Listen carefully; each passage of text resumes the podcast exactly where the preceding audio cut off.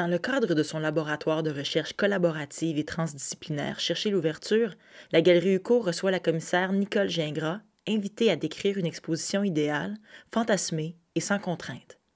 Plutôt que de produire les cinq expositions comme à son habitude, la Galerie UCO se dote de cinq axes de recherche pour activer son laboratoire et alimenter collectivement un processus de recherche et de création. Ce balado s'inscrit dans l'axe de recherche Commissariat. Cette série de balados est produite par la Galerie UCO en partenariat avec Marie-Hélène Frenette-Assad. Ce projet reçoit l'appui financier du Conseil des arts du Canada, du Conseil des arts et des lettres du Québec et de la ville de Gatineau. Je suis invitée, tout comme deux autres commissaires, à décrire une exposition idéale, fantasmée, sans contrainte. Voilà toute une proposition que Marie-Hélène Leblanc, directrice de la galerie de Luco, nous lance et que j'interprète spontanément comme une carte blanche imaginaire. L'invitation me fait d'abord sourire, car elle laisse place à tous les possibles. Au fil des semaines, à bien y réfléchir, la chose devient de plus en plus utopique. Très rapidement, un paradoxe s'impose. Comment penser une exposition s'il n'y a pas de lieu en vue? Peut-on rêver sans entrevoir un lieu, ce lieu. Pensons à ce qui se cache derrière ce mot. Le lieu de l'œuvre. C'est aussi ce que crée l'artiste en la développant. Le lieu de la pensée, de la création. Le lieu de la découverte, du passage. Le lieu du faire. Le lieu de la perte. Le lieu du rêve. Il m'a toujours été difficile, voire impossible, de faire le récit d'une exposition avant qu'elle ne soit mise en forme dans l'espace. Plus que jamais, je saisis la relation profonde entre penser et faire dans ma pratique de commissaire. Faire pour penser, faire en pensant, penser pour faire. Les premiers mots de l'invitation Penser une exposition me parlent. C'est une activité que je pratique depuis des années et qui en fait est devenu un mode de vie qui pourrait se résumer en quelques mots. Penser l'image, penser le son, entrer dans la tête de l'artiste, s'approcher de son monde, tenter de le rendre visible, audible. Par contre, les qualificatifs idéal, fantasmé, sans contrainte, me donnent un peu plus de fil à retordre. Il n'y a pas d'exposition idéale. Il y a des expositions qui surprennent. Certaines arrivent à un point nommé. Il y a celles dont on parlera sans les visiter. D'autres vont être boudées ou passeront sous le radar. Oubliées. D'autres encore joueront peut-être le rôle de marqueur, de référence dans la mémoire des personnes qui l'auront visité. Toutes ces expériences participent d'un mouvement complexe à saisir, difficile à expliquer ou même à comprendre, reflétant les conditions d'une époque, d'une société, des valeurs défendues, du marché, de la place que l'on accorde à l'artiste, de la place que l'artiste occupe ou revendique. Cette limite, l'impossibilité de l'exposition idéale, est justement la condition qui nous permet de continuer à élaborer à penser d'autres expositions. Il est alors possible de fantasmer, de rêver une exposition. Ce sera celle que l'on sait pertinemment que l'on ne fera pas. Penser une exposition sans contrainte, là, je perds pied. Par définition ou par essence, une exposition naît de contraintes, de temps, d'espace, à commencer par les matériaux ainsi que les propriétés architecturales, et la configuration de l'espace d'exposition. À cela s'ajoute la disponibilité des artistes et des œuvres, les défis liés à la présentation de ces œuvres, le degré de communication, d'échange, les attentes de tout un chacun, les ressources humaines, techniques, financières, sans oublier les impondérables qui nous ramènent à la réalité. J'ai appris à aimer les contraintes, à travailler, à les dénouer, un peu comme on apprivoise une sensation ou une émotion. Les contraintes spatiales sont mes préférées. Elle se transforme parfois en condition privilégiée singulière, car lorsque le dialogue entre l'œuvre et l'espace opère, un observateur attentif parlera de magie, du lieu, de conversation entre l'œuvre et l'espace.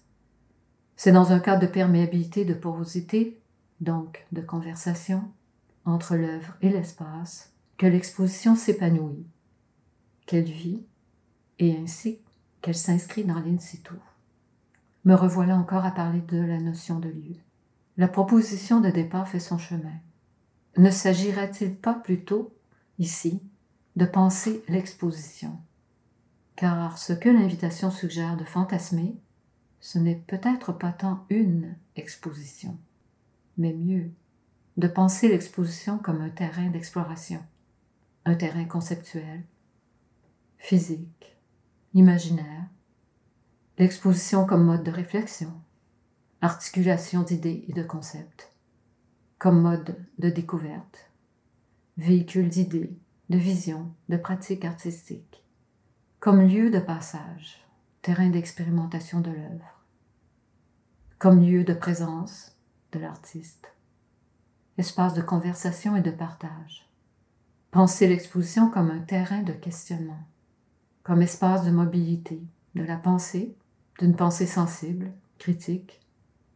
Quel est le point de départ d'une exposition? Comment se manifeste l'idée d'une exposition? À quel moment l'intuition se transforme-t-elle en concept. Un concept émerge-t-il subitement ou s'infiltre-t-il dans le temps de la réflexion au quotidien? Un concept peut-il devenir une obsession? Pourrait-elle alors traduire une forme d'attachement du commissaire à certaines pratiques d'artiste? Pour moi, l'exposition offre la possibilité d'aller vers un sujet, vers un artiste ou des artistes, de s'en approcher.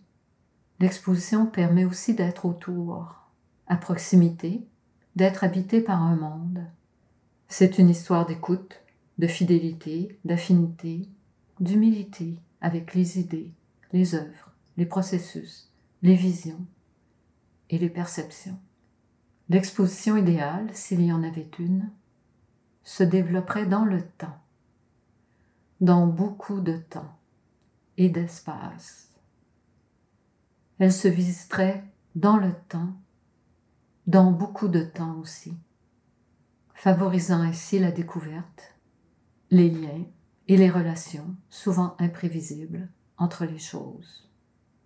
L'exposition que je proposerai est une exposition en mouvement, une exposition qui se modifie entre l'instant de l'intuition, les étapes de recherche et le dévoilement du contenu, par l'entremise d'un texte, par l'expérience dans l'espace, par les traces que les œuvres, la rencontre avec les artistes laisse dans la mémoire de chacun et qui pourrait continuer à susciter des liens, des associations, alimenter la curiosité, la réflexion au-delà d'un espace-temps circonscrit à l'exposition. Si cette invitation m'avait été lancée il y a 10 ou 15 ans, la réponse aurait certainement été différente.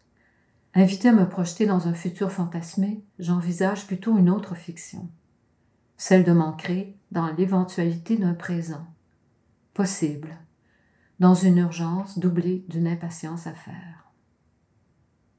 Avec les années qui passent et celles qu'il me reste à penser, une ou des expositions, la liste des concepts à explorer, des œuvres et des artistes à rencontrer, les artistes à présenter s'allongent et parfois se raccourcit, selon les jours. En fait, ce mouvement d'idées de possibilités me réconforte d'une certaine façon.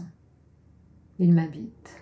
Je termine avec une phrase d'un artiste dont j'ai apprécié l'immense capacité d'étonnement et une modestie face à sa pratique. Ces quelques mots sont tirés d'une série d'entretiens réalisés avec Raymond Gervais. Il confiait ceci. Chacun de nous, nous faisons notre forme. À ce stade-ci de ma pratique, j'ai probablement réalisé suffisamment d'œuvres pour dire que mon monde est là, mon monde est manifesté. Je suis maintenant à une étape de ma démarche où j'essaie de compléter ce monde. Et donc, je reviens sur, vers des choses. J'en suis là, moi aussi, à tenter de compléter une forme. Nicole Gingras est chercheure, auteure, commissaire et éditrice indépendante. Elle œuvre dans le champ de l'art contemporain, des arts médiatiques et de l'art sonore. Elle est auteure de textes analytiques sur l'image en mouvement, la photographie, l'art sonore et l'art cinétique. Les ouvrages publiés sous sa direction, les expositions dont elle signe le commissariat, ainsi que les séminaires qu'elle anime traitent du temps, des processus de création, de l'écoute et de la mémoire. Au fil des ans, Nicole Gingras a collaboré avec de nombreux centres d'artistes, galeries universitaires, centres d'exposition, musées et festivals au Canada et à l'étranger, incluant le FIFA, Festival international du film sur l'art à Montréal, pour lequel elle programme la section FIFA expérimentale depuis 2003. Elle est chargée de cours à la Faculté des beaux-arts à l'Université Concordia. Elle reçoit en 2012 le prix d'excellence de la Fondation Haïti Chine pour le commissariat en art contemporain et en 2020 le prix d'excellence en enseignement de la Faculté des beaux-arts de l'Université Concordia, décerné à un membre du personnel enseignant à temps partiel renommé.